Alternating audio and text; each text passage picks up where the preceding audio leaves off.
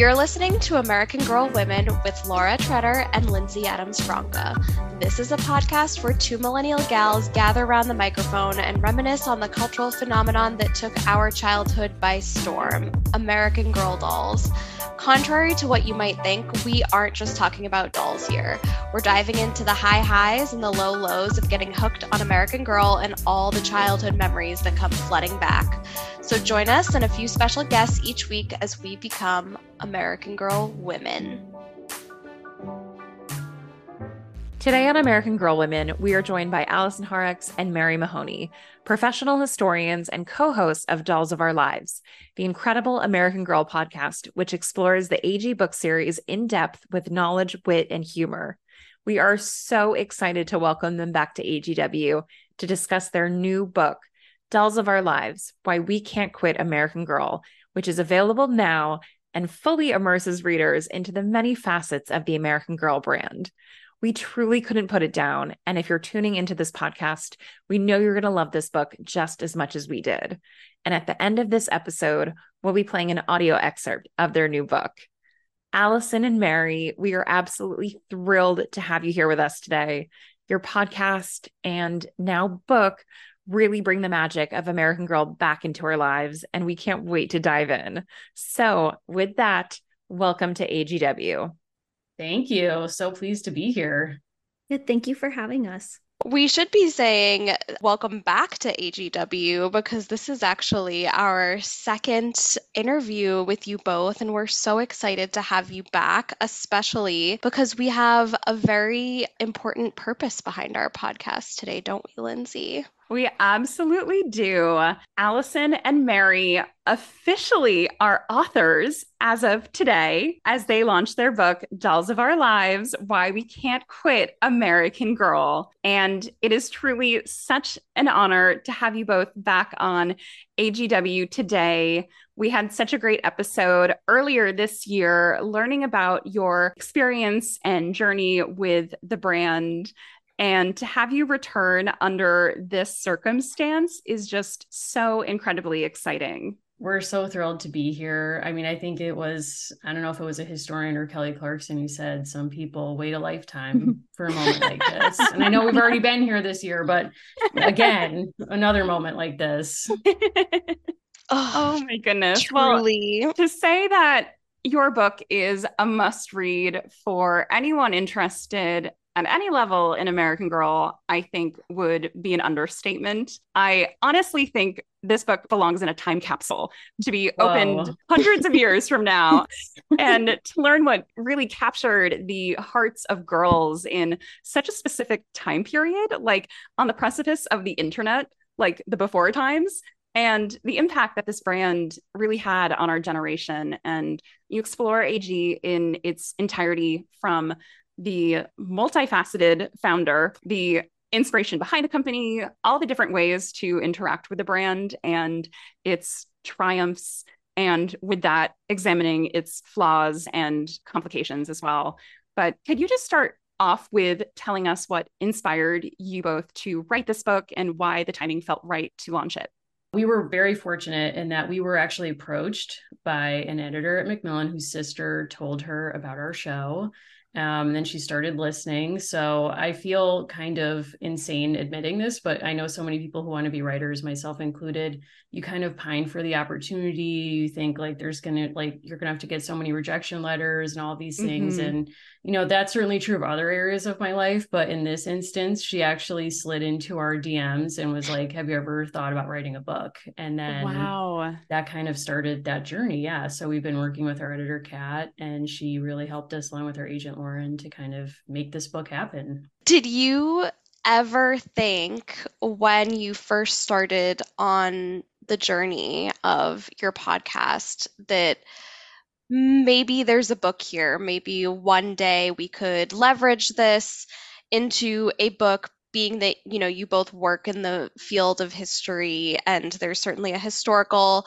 component absolutely to American Girl. Did it ever cross your mind in your early days of recording? I think honestly, we talked a lot about what it would mean to write a children's book. Mm. Like, I think that felt a lot more mm-hmm. possible or likely maybe probable is the word I'm looking for. I don't think that we imagined doing this because we both had just finished graduate school. So we'd both written cumulatively something like seven, 800 pages to finish graduate school. So, like, book was not top of mind unless it was like a we were like oh a 55 60 page american girl book that seems like a really good idea that seems mm. like something that could be interesting and that also probably seemed far-fetched four or five years ago because american girl was not cranking out the historical style books like they are now again mm-hmm. so it's kind mm-hmm. of come full circle where like they actually are doing that again but i don't think that book was top of mind i think the podcast was really meant to be its own thing. And then this just kind of organically happened.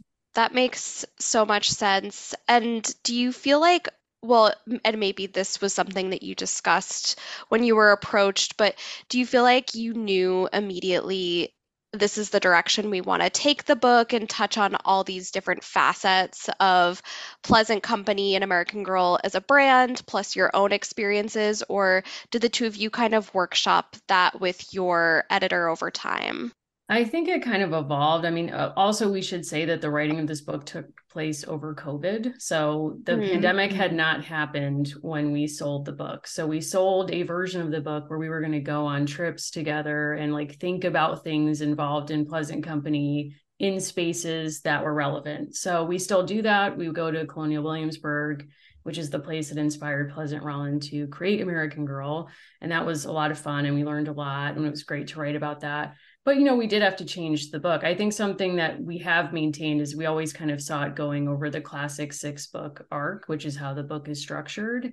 Mm-hmm. um, and including our stories but also importantly not just being our stories because i think on the podcast we've gotten to share so much of our stories. And what's been really special is all the people who have shared their stories with us. And we wanted to kind of tell a kind of generational story or generations you know including gen z don't want to participate in Gen Z erasure. no, of course not. And something that I loved about the book is that you included a lot of community testimony from people who are still engaging with American Girl, listeners, people who worked at American Girl. Shout out Aubrey Andress. Love that Love she got included.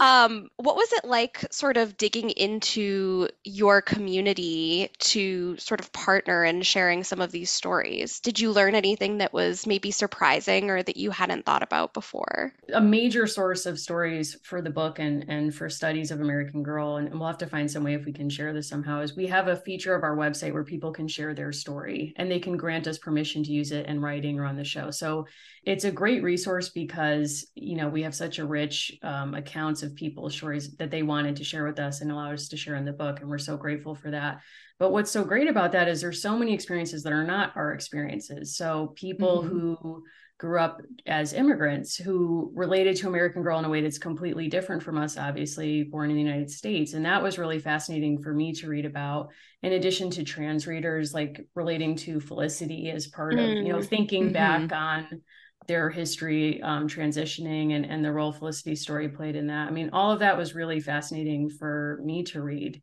and just really generous of people to share.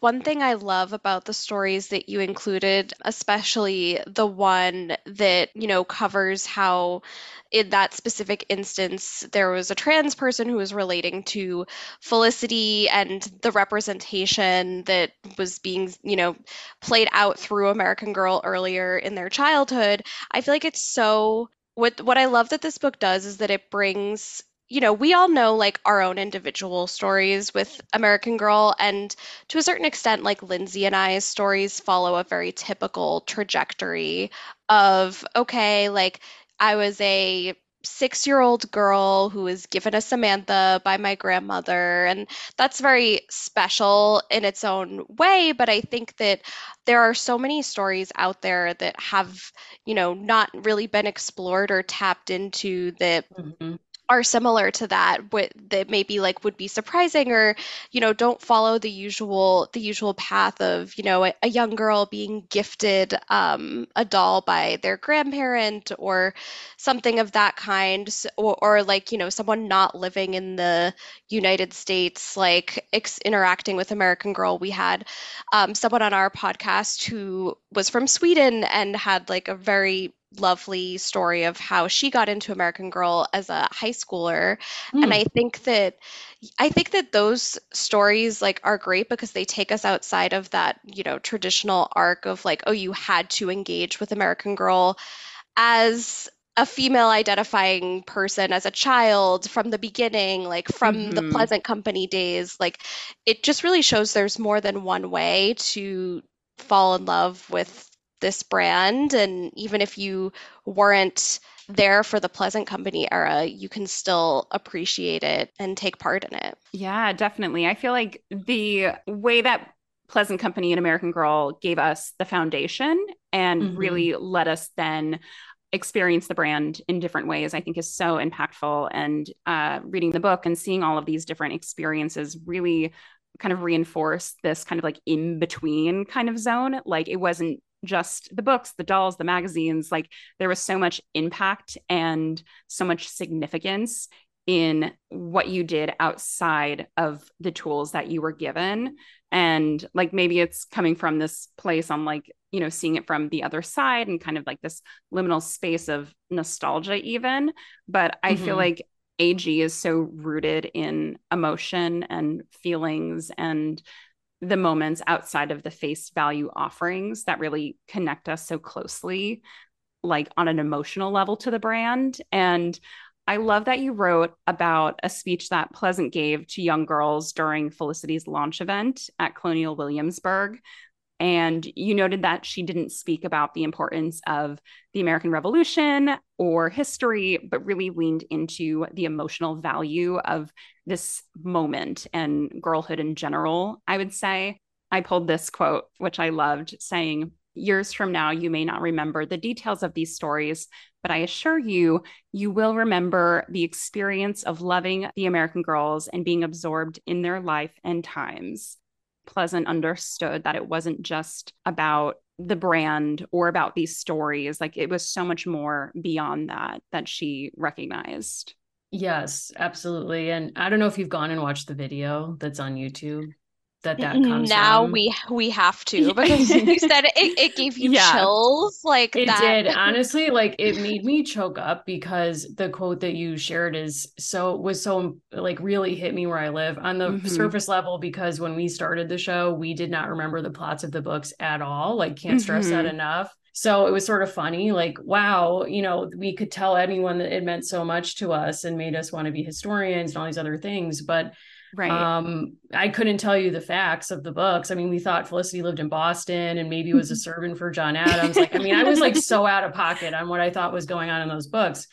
But and then to read that speech or hear her say it, it was like, oh my God, mm-hmm. like she she planned this. Like she right. like what happened to me is what exactly what she said would happen in that speech, which is that what has stayed with me is how it made me feel. Like and in her stories and in the first chapter, a lot of it is the bridges the brand offers to people in your life who you love and, and mm-hmm. be able mm-hmm. to strengthen connections with them or the language it can give you for your own feelings and your experience like maybe you don't feel like you're the right kind of girl air quotes and maybe the stories help you or the magazine make you feel like you know more comfortable in your own skin and that feeling is what she knew would continue and you know she goes on to kind of predict a kind of matrilineal like descendants of the goods and the stories and all of that. But i think you know that feeling that can stay with you i mean that that really touched me because i i feel like it's true.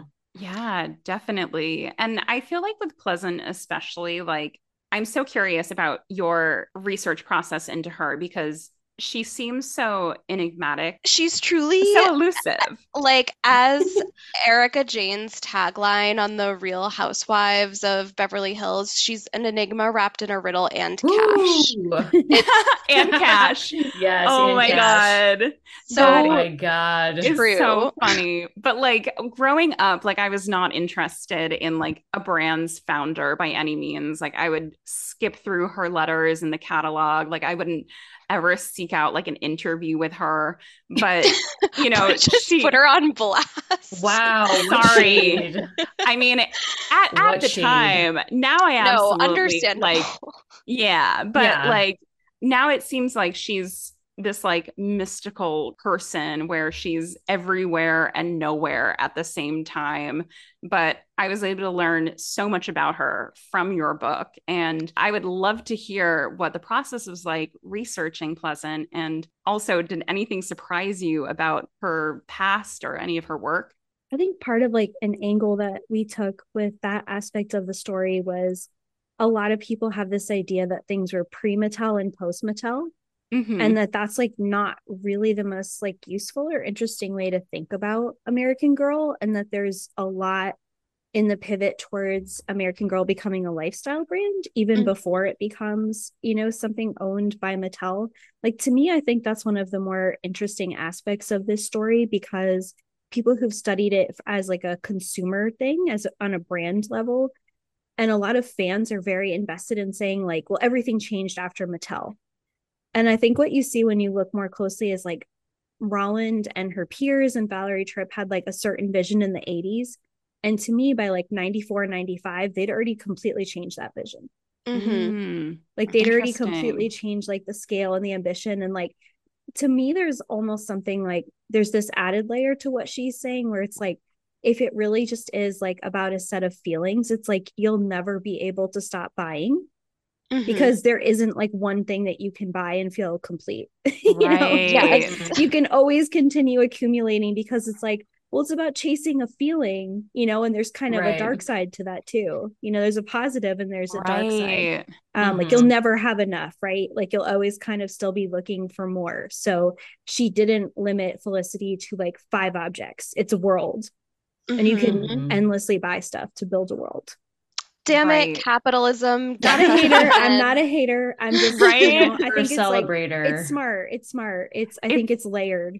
I think you're so right, Allison. Like I I definitely you know appreciate sort of the way that you guys tell the story of Pleasant sort of just taking her team and being like, "All right, yeah, we've uh, sold to Mattel and uh, I'm actually out of here." Peace, I'm out of here. I'm not looking back. I mean, I do think that it's interesting watching the Barbie movie come out this summer, like the kind of Mhm. enshrinement of the founder or like the Mm, romanticization of the founder. And we actually read a biography of the founder of Mattel. And there's a scene in the movie where it's like we find her in this like imaginary, like her ghost in this imaginary kitchen that like Mhm. inexplicably has a sewing ma- machine on the kitchen table. And I'm like, I don't understand what's going on.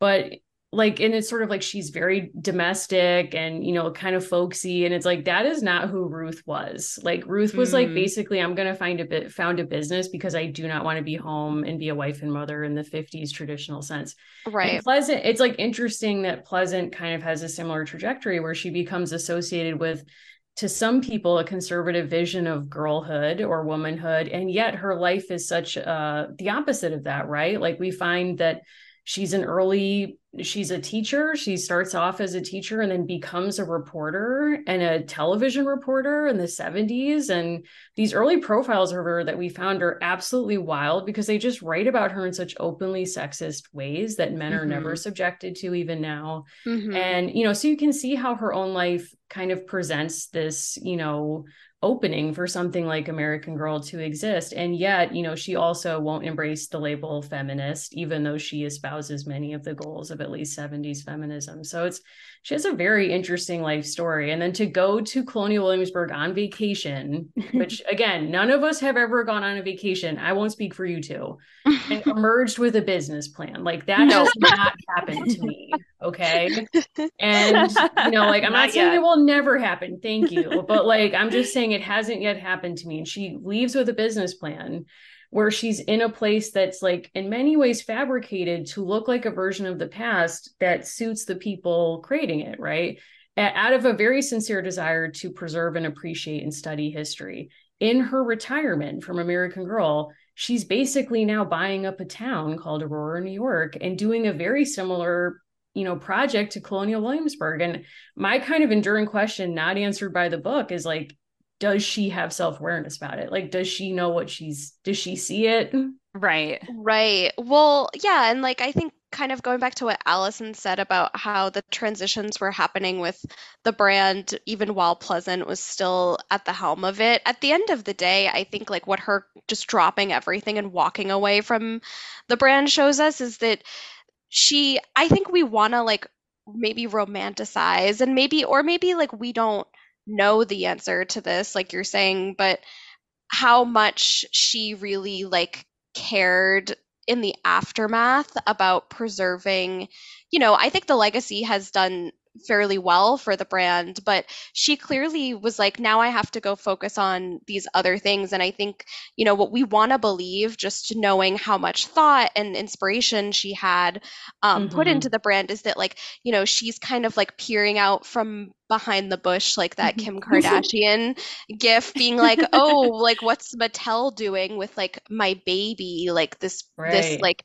idea that I found." And it kind of seems like in actuality she's like, "No, I'm actually like buying up this town and like buying a pipe organ for the Madison Symphony that has like the biggest pipe organ in like the history of the United States and I'm also wow. like buying MacKenzie-Childs the brand like she she's done so many things without even acknowledging that American Girl exists since the transition happened that I feel like it, it's almost like it's not what we want to have out of her, but she also seems mm-hmm. like a very private person. So we don't know if perhaps, you know, she is spying on what Mattel is is doing a little bit more closely than than we're aware of. It's just I, it's hard to know the answer. Right. And I think too, like what she has done beyond American Girl is so separate from the brand she created. And I imagine mm-hmm. there was so much emotion tied to American Girl from the speech that she gave, like from all of these different elements in the world that she created with these characters it's hard to imagine that she wasn't like deeply invested in mm-hmm. not only like a success from a business standpoint but also knowing the impact that it was going to have on young girls growing up in the 90s and 2000s right. prior to selling it so it's interesting that she went such a different direction and kind of going back to her roots with Aurora, I always wondered about what the town thought about that. But in your book, I they didn't love Aurora, it. Aurora yeah. was pleasant before to quote a bumper sticker that they sell. What a Aurora. burn. I mean, damn, like I love a pun, but to burn someone with a pun is like, wow, so evil, so twisted. Honestly, Amazing. honestly, but it is, it is such a cool thing that she's doing. Like, honestly, I'd love to be alongside Pleasant, like restoring a town in that way. And no question, it's honorable. But I mean, the I, amount of money I would give to receive like an angry voicemail from Pleasant about like literally anything, like just to hear her hot takes, I would love it oh my god honestly. Did you ever I, consider reaching out to her in the process of your book? Absolutely not. No. It's like you don't meet your heroes you know yeah. or or something there like i i feel like maybe part of the reason why it's so fascinating to like pick apart and analyze her relationship with the brand is because she's just so inaccessible. I kind of feel like we get like some secondhand insights through Valerie Tripp. Valerie Tripp loves to be chatting about like the the legacy of the brand. Absolutely. Yeah. I mean, I think, you know, some things we had in mind like going into the book were like one, we weren't going to rehash anything we've done on our show. So if you go mm-hmm. to read mm-hmm. our book and want to hear think you're going to read about what we think about the books, like that's not really in the book because we talk about that a great detail on the show, but also we didn't really want to talk to anyone affiliated with the brand because we weren't really interested in a corporate history of what they did like in corporate speak, more what we did with it. Mm-hmm. So, you know, it was kind of a conscientious decision. I mean, are we also afraid to confront a person who we've multiple times accused of creating serial killer plot lines in the American Girl books? Like, maybe. I don't know. I don't speak for Allison. no, I feel like that comes through in the book too. Like, it's very much, I think, in line with all of our relationships with the brand that like we don't want to necessarily like have like the polished up I don't know, like it's like the authorized versus unauthorized biography. Mm-hmm. Like you kind of want the tea and 100%. and you know, you want yeah. people's unique experiences and I think that you know, if if Pleasant were to tell her own story, I feel like we wouldn't get quite as many hot takes. Um, so I think that it's it's worth it to like sort of keep her on her her pedestal off to the side. yeah, sure. definitely. Involving Pleasant doesn't leave as much room for closely examining something and giving it like a critical eye and criticism. Mm-hmm, mm-hmm. Now that being said, if there were a old school Catholic church like confessional environment where Pleasant was on the other side of that like screened in window. Is there anything that either of you would want to ask her and she doesn't know that it's coming from you and it and you're the only one that hears it and it doesn't get spread? Wow.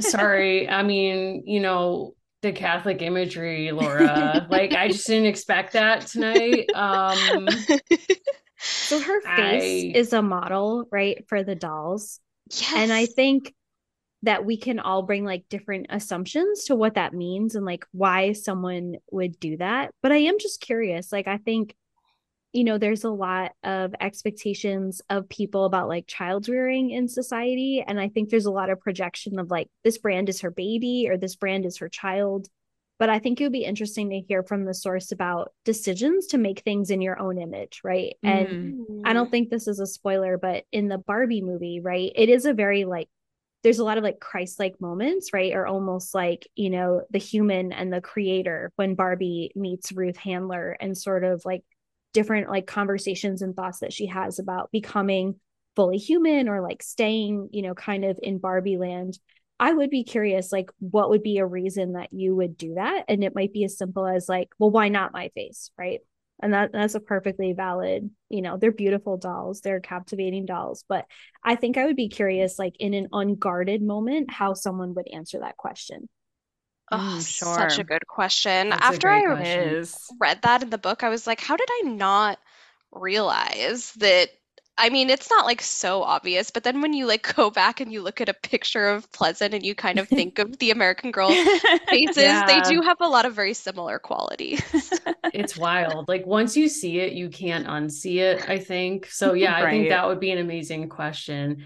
I think for me, my question would be a lot pettier, which is, you know, like when Valerie Tripp turns in the draft of the Kirsten book, where Kirsten and her brother happen upon a dead body in a cave and decide that they're going to steal the corpse's possessions.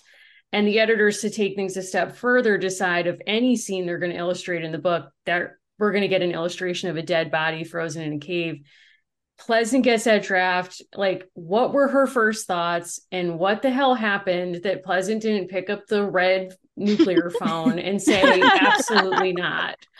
You know what I mean? Like, I mean, I right. want to know what was going oh on behind the scenes where Valerie Tripp's like, I'm working out some personal stuff, like kind of having a midlife crisis. like, the dead body in the cave is a metaphor for me. Like, Pleasant, you have to let me have this. And she's like, okay, like, I don't know, but like i don't know how to answer that for that. You know what i mean? Like what happened there? You know? Is that a question for pleasant? I don't know but like what happened? I would love i would love to know. It, you know what that really like begs the question of mary is what i would love to be a fly on the wall for their one-on-one meetings like because clearly there's a rapport there. Obviously we know that they had known each other prior to american girl but I have to like see the two of them interact. Like it would satisfy such a need in me and that would be such a, a Like great in, example. in my head, I see them like in an 80s mall, like meeting up in a food court and they're having lunch and they're just like looking around, like judging everything. And like they see a kid with a Teddy Ruxpin and they're like, that Teddy thinks it's so hot. And they're like, it's so inappropriate.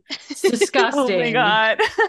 in in my like vision of that scenario, Pleasant is absolutely wearing like a skirt suit with shoulder pads and a pastel color. Yes. And Valerie's wearing like an all linen ensemble. all white and and one of them casually drops that they have plans with tipper gore later that day like it's just it's Oh so my much i've thought way too much about it it's probably i need to be pulled back well, that's a great question you have there, Mary. I think too, it's like pretty remarkable, like the amount of time between Pleasant's visit to Colonial Williamsburg and then the launch of an entire brand from doll creation to book series to, you know, getting everything off the ground. I am like so curious what that like length of like speed to market was. That must have like been it was so fast yeah i mean i think it was like 18 months or something like that and i mean i think she did have her phonics company prior to this and had other entrepreneurial endeavors. So i think you know she had the acumen. She sort of knew how probably to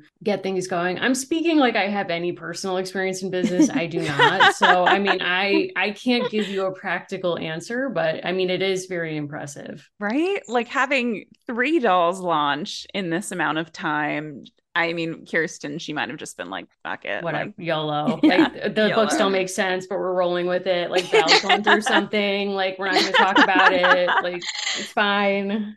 also going back to like Allison's like must ask question, I would love to know the in addition to like the thought process in like going behind like creating a doll in your own image, but like then yeah, like what's the pitch like in the 18 months of development that's happening where it's like um and by the way, you might notice that this doll has a little button nose and very like square jawline and that is because of the way that I Some have said it's a pleasant face. Like I don't know. honestly, though, it is like a very nice looking doll. Like, even like It thinking is a about, nice looking doll. Yeah. right? I mean, But- and we actually just spoke to Mary Wiseman, who we interview in chapter 2 Mhm. and Mhm. we just interviewed her for our show. She's going to be on um talking about, you know, the length of her career and she is a character with a capital C. Like she had us laughing for like an hour. And one of the things that she, I mean, she's a huge Pleasant fan and and got to work with her and one of the things she said was like with the development of the dolls there was a lot of research into like how kids could be able to interact with them physically, like could they be huggable? So I mean, like mm-hmm. there the scale of the research into how kids could like hold the dolls and and hug them and carry them around, like it, it seems like it was pretty extensive. Yeah.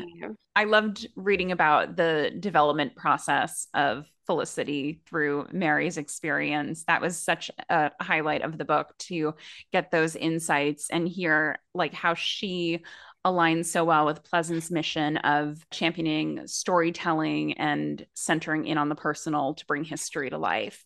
And that was Mhm. evident through her career and also Pleasant's. And that was that was such a fascinating uh, chapter to read. Yeah, I mean, I think there's a generational story there that's really interesting of like Mary herself didn't grow up with anything like American Girl, and then she forges her own path in public history and becomes, you know, one of the singular people inventing character interpretation at Williamsburg and interpreted Martha Washington like for many years and ends her career at Mount Vernon doing so. And um, you know, invents a lot of different programs and, you know, ends up playing this really important role in creating a, a doll and a character in a story who would then go on to Mm. influence other women and men and um, to become start their own careers in public history and like really helps create the thing she herself wanted as a child. So I thought that was a really beautiful kind of like arc.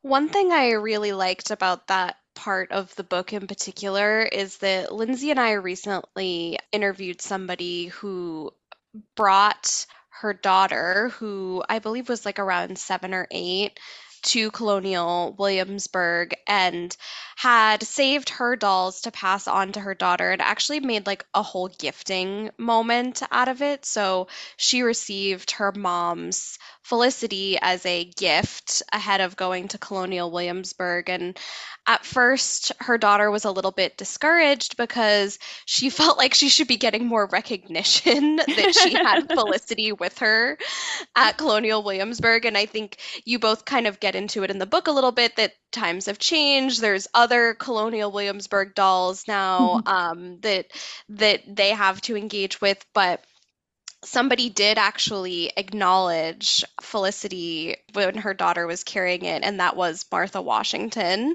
in Colonial Williamsburg. So it was just nice to hear, you know, full circle sort of from one of our recent Wow. guests, and how even though it might not be happening as often as it did at Felicity's peak, you know, Pleasant's intentions and you know the thought and attention to detail that the staff at Colonial Williamsburg is putting in on their end as well is still sort of creating that magic for kids today.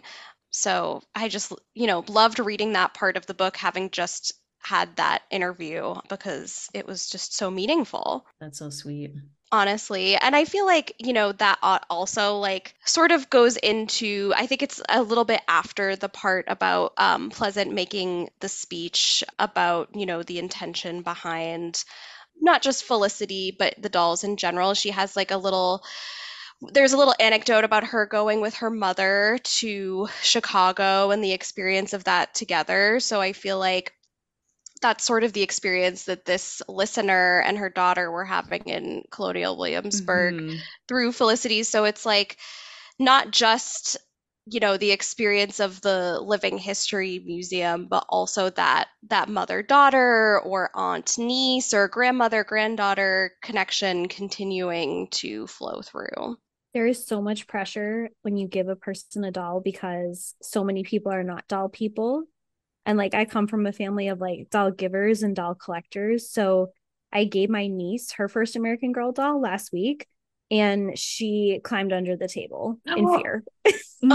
Oh my goodness. And my whole family was like, this is a very important special toy. And she was like, not to me. Oh my goodness. no. Was Oh, it was it an American Girl doll? So she was given a Molly, which she is definitely too young for, but she loves baby dolls. And it's interesting because a lot of I, I find this like my older dolls, I do think they're kind of like comfortable. I've played with them over long periods of time. Mhm. The new reboot dolls, they are very rigid. And she's Mm. baby Mm. dolls. And so I think the fact that Molly could stand, you know, 18 inches tall straight up on her own, like alarmed her. Mm. Molly was just standing there looking Oh. at her and she was like, no, thank you. And went underneath the table. And everyone was like, this is a very beautiful doll. And she's, she like very quickly came to be interested, but it's so much pressure. Like, I think with our generation now trying to get a new generation tapped in, it's Right. like you can't put too much pressure on the moment. And I was like, that's okay. Like, she'll learn to either kind of vibe with her or not. But she's currently a bitty baby queen. So Got for it. now, like bitty baby At is least you have that.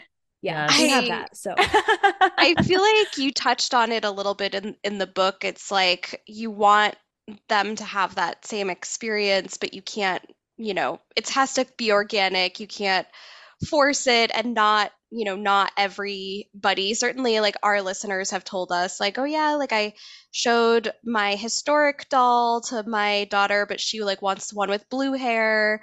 Um, so it, it like comes in many shapes and in sizes, certainly. Like the reaction of the next gen, but it, it seems it does seem like, and I don't know what determines this. It does seem like um, some parents or relatives are successfully passing on their dolls as heirlooms in the way you know Pleasant intended to the next generation, which is great to see. But I do feel like there's such a fundamental difference between like those historic originals and like a newer doll today because like the purpose is just different. It's not like one is right or wrong, but it's just different intentions, I think. Yeah, definitely. And there there are so many different ways to experience the brand now and it's coming with a lot of uh, for lack of better word, history behind it and the emotional attachment that, you know, people who are introducing it to their kids, it has a high expectation around it. And we've talked to a guest recently who had to reckon with purchasing something for her daughters, but then kind of owning it for herself and being like, actually, mm. this is hmm. for me. And, yeah, you know, I think that is something that you have to kind of grapple with when you are introducing it to the next generation like how mm. much of this is for me and how much for them to experience it in this way. Yeah, I mean, I think it's a really hard thing to try to like force, I guess, for and we, you know, mm-hmm. like as you've all been saying and I think one of the interesting kind of inheritances of it for me is not watching people pass it on to the next generation, but people who literally like grow into adulthood and re-engage the brand again in a completely different way. So, like we yeah. have a chapter in the book um, that's about you know adult fans and how they're remixing the stories to make them more inclusive or like to meme them or you know we need an american girl doll who like that kind of thing. And i think for people who couldn't afford them growing up like buying them for themselves as adults has like a different meaning. Um, but also just like unexpectedly like finding it again as in adulthood and realizing like one as adults you're still allowed to play. And two like it sort of seems strange, I guess, to discover that this brand might still have some role in your life as adults. I mean, we're not in a position right. to talk like all of us are here on a doll podcast, but like, but I mean, I think a lot of people are surprised to learn that, you know, I think Pleasant was thinking like, as you're child, you play with toys, then you grow up and you pass them off. But like, right. What if in fact, like you want to play your whole life and you still sure. want to keep discovering who you are your whole life? Absolutely. And Allison, totally. something that you wrote in um, the book really resonated with me and touching upon that sentiment. Can I quote you or is that weird? No, it's not weird. I, I just love this so much, saying that you were glad for at least a while. I grew up and out of American Girl. It was something I could return to with great pleasure after accumulating other life experiences. I much prefer American Girl as I understand it now through the experience of adulthood, the knowledge of a historian, and as part of a community of global friendship. I had chills when I read that mm-hmm. because that just so deeply resonates with like returning to American Girl and, you know, not necessarily considering that I would ever be on this path again. Laura, I don't think you either. No. After, you know, putting our dolls away when we were younger and being able to return to it in this extremely meaningful way that is bringing us back together with ourselves and with an entire community and it's just really impactful that that there's such a lasting impact there yeah and i think something also touched on was that you know it might never feel the same way to get back into american mm-hmm. girl that it did when we were kids but it can be different, not better or worse. It's just a, a different way of experiencing it. And I, I wholeheartedly agree that I feel like I prefer the understanding that I've gained of how important it really was now in hindsight and also understanding some of the finer nuances of the mm-hmm. books that I did not before. Allison, I would love to explore that a little bit more with you and hear kind of at what point like did you come to this realization because as you know we were talking about earlier um you know not having super strong memories of like the book plots before really diving in like at what point were you like seriously like considering these thoughts about what the brand meant to you? Yeah no it's a really good question. And i think honestly part of where that sentiment comes from was we've met so many people who've been lifelong fans and lifelong collectors specifically.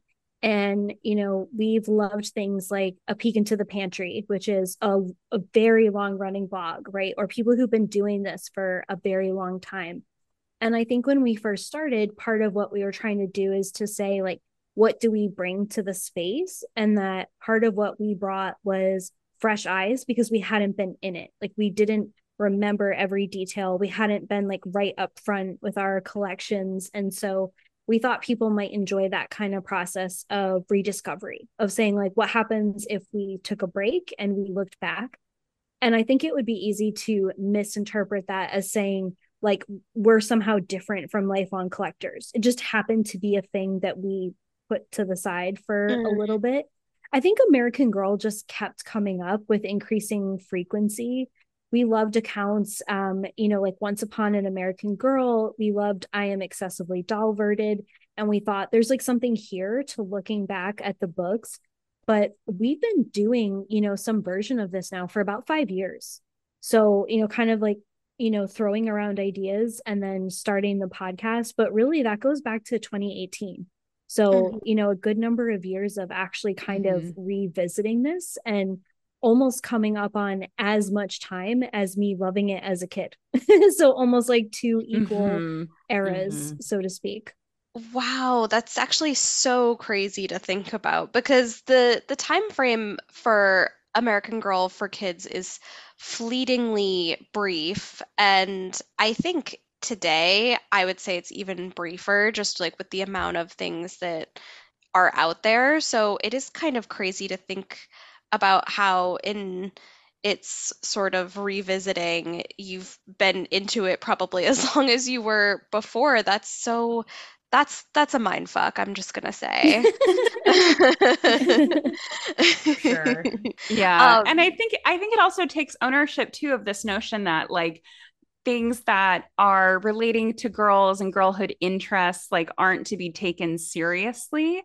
But i think we you know talk about this uh on our podcast from time to time but says who you know mm-hmm. and people claiming that it is important and that there is substance to it is you know made more and more impactful by people revisiting their interests and bringing it into their um, adult lives mm.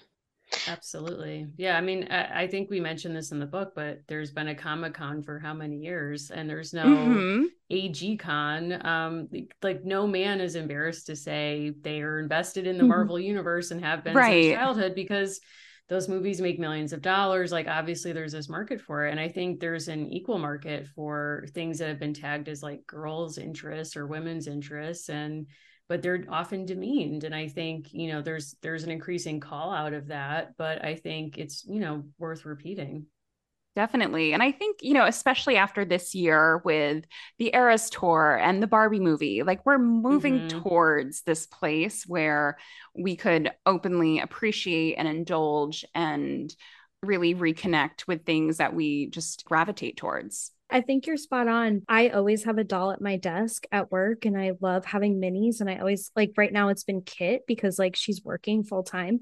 And in like a reverse of how I think things often go, like newer male colleagues now have all these like bobbleheads and like Legos and all these other things. We have mm-hmm. a park ranger Barbie who's like permanently in residence. And I think like people like these things and they're enjoyable, like they're pleasurable things to look at and to play with.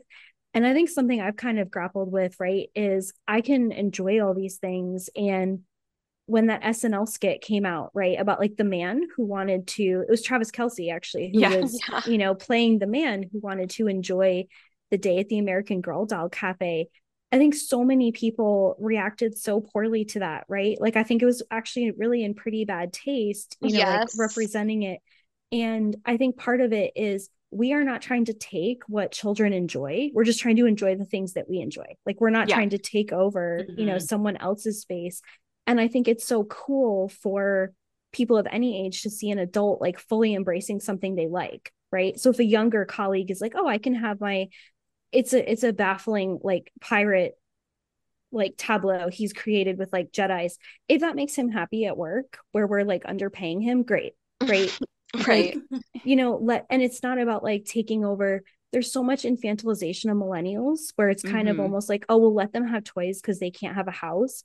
Mm. i don't think that's right either but you know that snl skit it hits such a nerve with me because it's not about like us all wanting to like hang out at chuck e. Cheese every day. It's saying like there's a lot of space for people who all enjoy the same thing to not be the same age Sure. So true. I think that Lindsey and I talked a little bit about the skit when it came out on the podcast because, as I'm sure happens to you both, given your platform, anytime something comes out related to American Girl, every person in my life sends me that, like the video or whatever. And there have been two American Girl SNL skits, one that I found somewhat funny Um, although I think it like really boiled American Girl down to like very simplistic principles of like the trauma that they go through.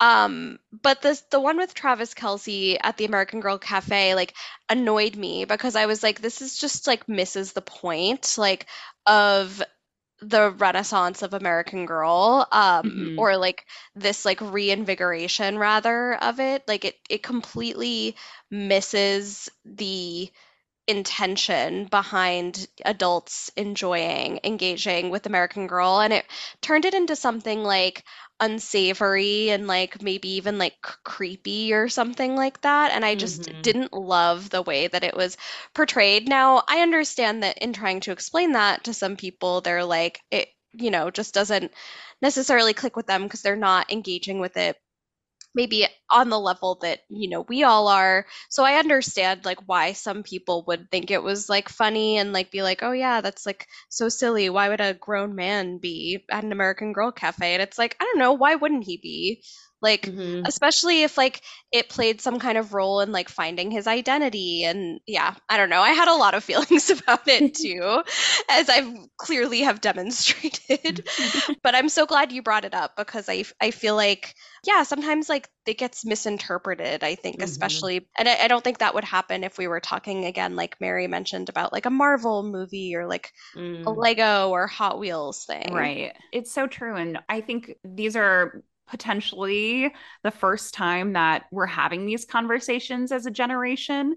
We have more exposure to seeing the lives of people through social media. Like, you know, in high school, didn't know anyone who was 30. I didn't know what their life looked like at all. Like I could not tell you, but there isn't that great divide that I once had anticipated that there would be. And we talked about this when you came on our podcast earlier this year that, you know, being in my mid 30s looks a lot different than I thought it would be, you know, growing Mhm. up. And I think there's so much more joy in that than I thought there would be. And I think having access to, you know, seeing different communities on social media and seeing like people explore these like niche topics, like it's so it's so interesting now that we have this accessibility and to have these conversations about like what is maybe age appropriate or like what should you be interested in at this you know point in your life? And i mean going back to like thinking about attending like a comic con and why isn't there that for american girls? Like Mhm. i am sure there would be so many people that would be interested in this if it exists Yeah, I think the development of BravoCon is sort of an interesting moment of something that is geared towards women, generally speaking. I know there's a lot of Mhm. men who attend as well. I did not get to attend, but I have friends who did. Mm. And they felt like it was a moment where they felt seen, where it was not only Yeah. about going and seeing the cast of some of the Bravo shows, but just being around other people who like the kind of stuff that they like and, you know, maybe striking up friendships with them and that kind of thing. And I think, you know, that certainly has been a real joy of American Girl and adulthood for us as well, you know?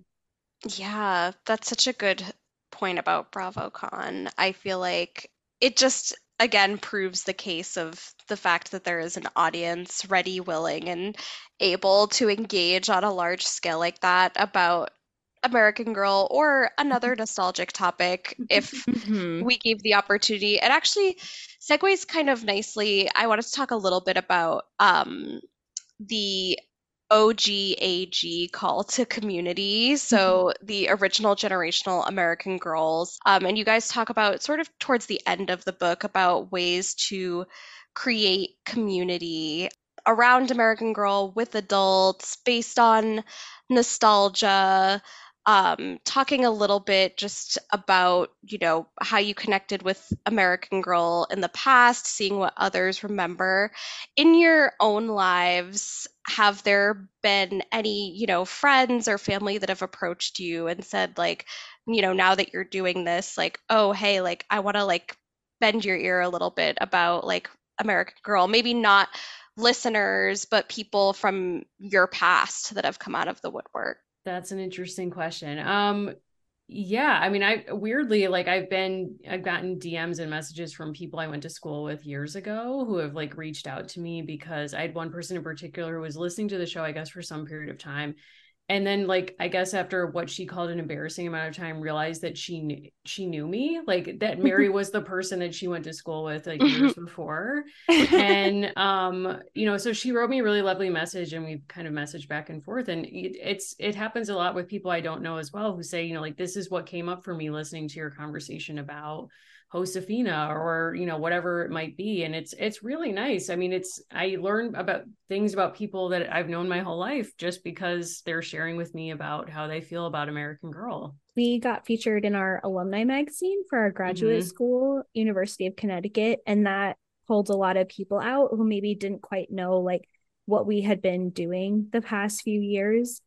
I think it's interesting too because this isn't what we do all the time mm-hmm. right like this is like mm-hmm. one facet of like one set of things that we do and so i always think it's interesting when people kind of strike on other interests or like mary will post that she's giving a talk on bibliotherapy at a library or on zoom and people in our discord i think there's also an interesting disconnect there because we're characters in their minds who do american girl mm-hmm. and like on some level they yeah. understand we have like another life but we're this kind of like set of people who do a certain thing. So I think that's been really interesting, like having people in my life who still know nothing about American Girl and like maybe never will. And then knowing that there are people who will send me like a nine page equivalent DM about Kirsten. So that that's kind of an interesting thing. Totally. Uh, what really like resonated me about you know, one of the prompts that you had in here with reconnecting with, you know, friends that also loved American Girl was that's uh, in a way that's how Lindsey and I started because we worked together and I knew her, you know, somewhat like in a friendly way outside of work from time to time, but more just like in our day to day work interactions, we're never talking about American Girl until one day we did. and you know, a whole like lifetime later, here we are. But it, it's it has like inspired me, and I think definitely Lindsey as well, because we've had some of both of our childhood friends now come on the podcast to talk about it. It's so interesting to like you learn about a whole other part of these friends' personalities. Um, like some of my childhood friends, like we didn't engage about American Girl. Like I had some friends that I did engage with about it and some that I didn't. Or, you know, maybe friends I made in high school when we had already kind of grown out of it for the time being, but now I'm learning about them after the fact and what role American Girl played in their lives. So I just think it's, you know, mm-hmm. such a such a good call to action to be re re-examining those relationships. And you know we've had similar um, outreach from our community as well which has always been just like so nice to hear. It's like the nicest community ever these instagram agig folks. They're so they're so wonderful. They're so sweet. I love the call to community as well because it really just kind of represents like like taking all the best parts of American Girl and what really encapsulated the joy and bringing like friends together or discovering things about yourself like you don't get these moments too often like trying new recipes going to take a little field trip you know mm-hmm. speaking on a level that you might not get the chance to with somebody and mm-hmm. really putting these into practice I hope that a lot of people who are reading your book take it upon themselves to further explore um, these actions. Yes, and we need like an American Girl like retreat or like summer day camp. Like right? we've had people actually suggest that to us who do that kind of thing for a living, like put together conferences and stuff. And it feels like a huge undertaking for us to take on, but I would love for somebody to do oh, this because I'll, Lindsey's ready. You're nominating yourself. Okay, nominating myself. That. Let's make this happen. Talked about it. Forces.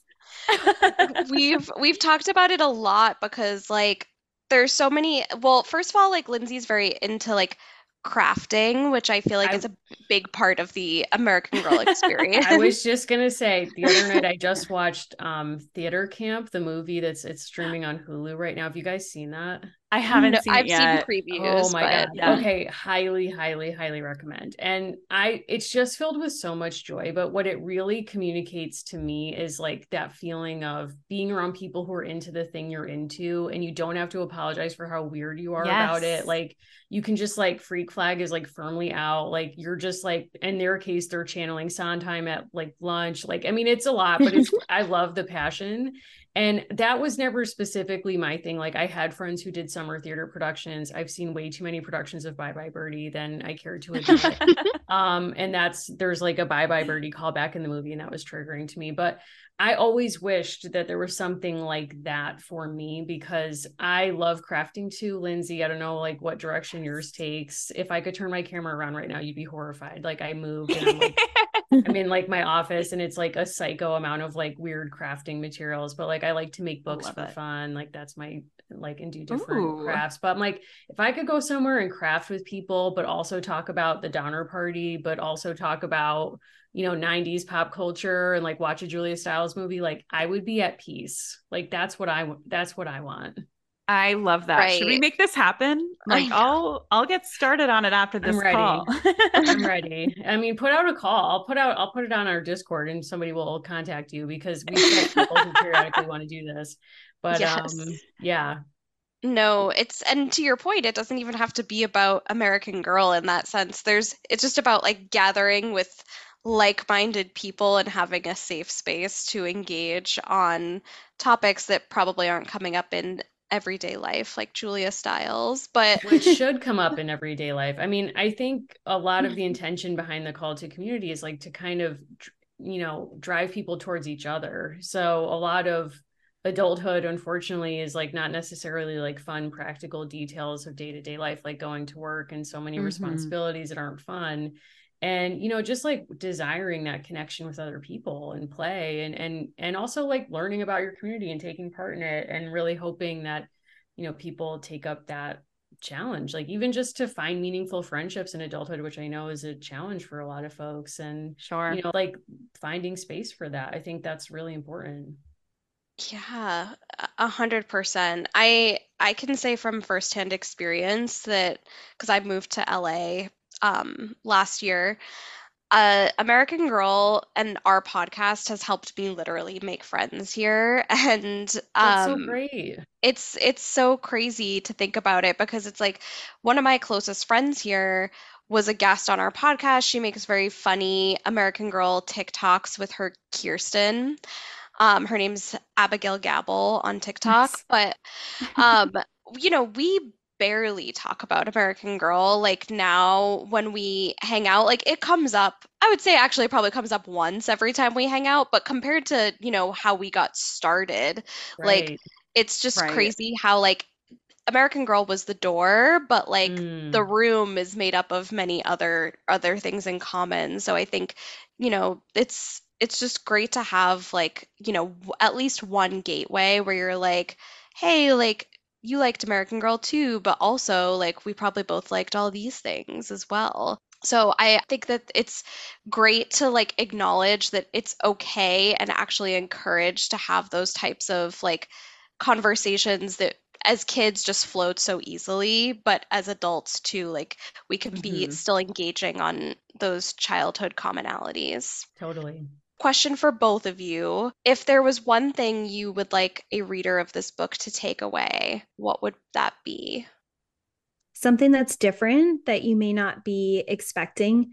We talked a lot to people who never owned a single thing that was put out by American Girl, have never owned a single thing produced by Mattel or any of that. And I think we can all think a little bit more about like what the stuff that we own says about us. And I think even if you are not a participant in the American Girl world, there is something in this book for you about, or if you never were a consumer, there's something in kind of like this process of thinking about what it's meant to a number of people that you may find interesting. We have this kind of funny experience of like, our my audiobook producer the lawyer who vetted this book various people have been like very much not american girl consumer types and they've said like this book was funny and I was surprised. And so we take their feedback you know, like males over the age of 60 very seriously because I think there are things that will surprise and please you, even if you were not of this generation. Definitely. It's really like an anthropological look into a brand from the 90s targeting girls. Like, I think it really is a cultural moment that mm. you, even if you don't have experience directly with the brand, you would absolutely find fascinating. And it's Let's full hope. of pop culture zingers too, which I enjoyed. Truly. Tried we tried. You know, I think something, I don't know, that people can take away is that I think at its core, one of the things that has always fascinated me is sort of thinking about why we love the things we love and what does it mean to be a fan of something. And I think through the show and through the book, we've kind of tried to just say, look, we love American Girl. It's been hugely important in our lives. And loving something means doesn't mean you shouldn't be afraid to ask tough questions of it and you know mm-hmm. that can be part of it it doesn't have to be an all or nothing enterprise and it can still be something that you have like a clear-eyed view of while also being feeling deeply sentimental about to the degree that like I teared up when Pleasant told that story about like her mom squeezing her hands three times like I mean I think about that all the time and it's like you know that has to mean something Right. A hundred percent. Oh, I can't wait to give the book to my mom so she can specifically read that part and then wait for her to text me telling me that it it brought her to tears too. I don't even know if I want to share this detail because it's like so cheesy. So I apologize in advance. Like I'm I'm a Leo, like you guys know, like you guys know what it is. Um, but you know, like thinking about the kind of relationship you can have with the brand that I never would have anticipated as a child, which is why it's more meaningful as adulthood, is like my wife read that chapter of the book and now like periodically like we squeeze each other like if we're out on the street like i'll squeeze uh. her hand three times and she squeezes mine and when every time that happens i think like i never could have anticipated as a child that this would be like what my adulthood looks like but also like Pleasant never anticipated that this is what people would use her brand for, like two lesbians who love each other. Like it's just like, but it kind of just shows like how like beautiful to me like it is that, you know, yes, she said those words, told that story and had that experience with her mom, but like I have an equally beautiful experience with my wife and like how great that the brand gave us both of those things. Absolutely. Oh, I I love that connection back to that story. I think that's so powerful. I'm a huge sap and like I really try to hide it. And I don't even know why I try to hide it. It's like right. You know, well, it is what it is, you know. the gems that Pleasant gave us and continue to uh impart Oof. our way. You know, know you know, she's created a lifestyle brand that has probably launched fewer lawsuits than Goop. And for that, we can say thank you. Oh my goodness. Well, Allison and Mary, would you be able to tell our listeners what you have planned for the launch of the book? Absolutely. If you live near Boston, please come see us at Boston Public Library on November 9th. We'll be having a conversation and signing books. We would love to meet you. And if you live near Connecticut, you can come meet us at the Connecticut Museum of History and Culture on November 16th. And stay tuned for any other announcements. You can go to our website, dollsofourlivespod.com, and we'll be posting a list of book events there. Incredible. Awesome. Well, thank you both so much for joining us today. It is truly such an honor and it is just absolutely incredible all that you've done for American Girl, the community, those who are revisiting the brand maybe for the first time since childhood or who have always been a part of the AG community. We're just so, so grateful for all that you do for all of us. So thank you so much and congratulations. Oh, thank you both so much. Thank I, you. I'm just such big fans of both of yours, and thanks so much for having us here. Oh, you guys are so sweet. Well, thank you so much again for joining us. It was truly pleasure of a lifetime, and thank you everybody for listening. And now here's an excerpt of Dolls of Our Lives: Why We Can't Quit American Girl. Enjoy. We don't want to brag, but one day in 2019, we got a table at an exclusive cafe. While everyone we knew was at work, we sat midday drinking tea and eating finger sandwiches. We barely knew how to act. As we sat among little girls in dresses and tiaras, we were concerned we didn't meet the dress code. Suddenly filled with doubt, we turned to ask our table mates if we were fitting in, but they weren't talking. Considering that we were surrounded by 18 inch dolls and booster seats, that wasn't too much of a surprise. Where were we? At the American Girl Cafe, of course. We were just two adult women historians and podcast hosts casually spending a weekday wandering around the American Girl store with a photographer in tow. We were trying to give it's not a big deal energy the entire trip, but the truth was, it was a big deal, and we had zero chill. We'd started a podcast that year to relive the American Girl series book by book. What started out as a fun project to do together after finishing grad school hit the airwaves that February as content we truly thought only our friends and family might consume. Maybe our parents, strangers to technology, would respond with praise akin to their commentary on our childhood art projects.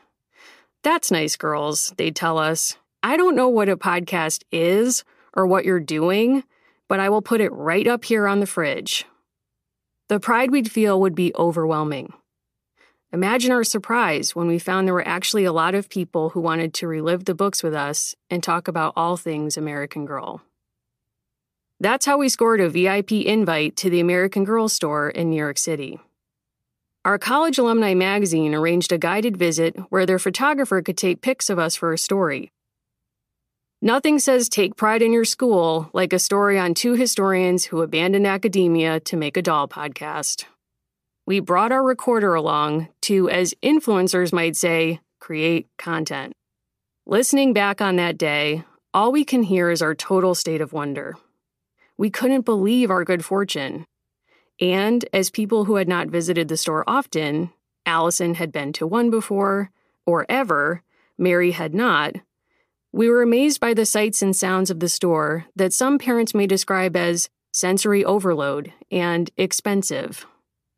We saw a clinic for dolls needing what Goop might call rejuvenation, a hair salon for dolls needing an assist after getting some DIY haircuts, the cafe where we would dine with the dolls of our choice, and more. As elder millennials, we had aged out of American Girl by the time stores popped up across the country, beginning in 1998 with the flagship Chicago store. Our access to American Girl came solely from its still legendary catalog. Instead of having high tea in a cafe with trays and china, including a plate for Allison's Molly doll, we had imaginary meals for our dolls at home, or attended birthday parties with friends where we were invited to dress in historical costumes. We also loved the books, which were grouped into six formulaic titles per historic character. The pose of the characters walking across the cover and smiling out at us is iconic and will live in our minds forever. Sitting in the cafe, we tried to explain to the photographer what American Girl was all about and what it had meant to us. So much of it is hard to explain to a newbie. How can you tell a stranger that imagining you too lived on the prairie in 1854 helped you navigate life as a nine year old in the 1990s? Or that some of your first lessons in friendship came from watching how fictional girls forged friendships with one another in the imagined past of the books? When we met as adults, just talking about these things instantly brought us closer and was important in our friendship. The relationship between these imaginary girls and our girlhoods felt so vital and obvious to people who'd lived it, but was harder to explain to people who hadn't. Thank you for listening to this clip provided to you by Macmillan Audio. To hear more, look for this title wherever audiobooks are sold.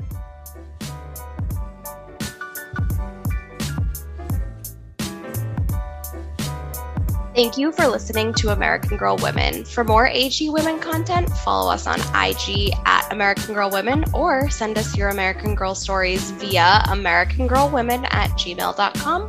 We might just read them on the pod. If you like this podcast, tell your friends and rate, review, and subscribe on Apple Podcasts.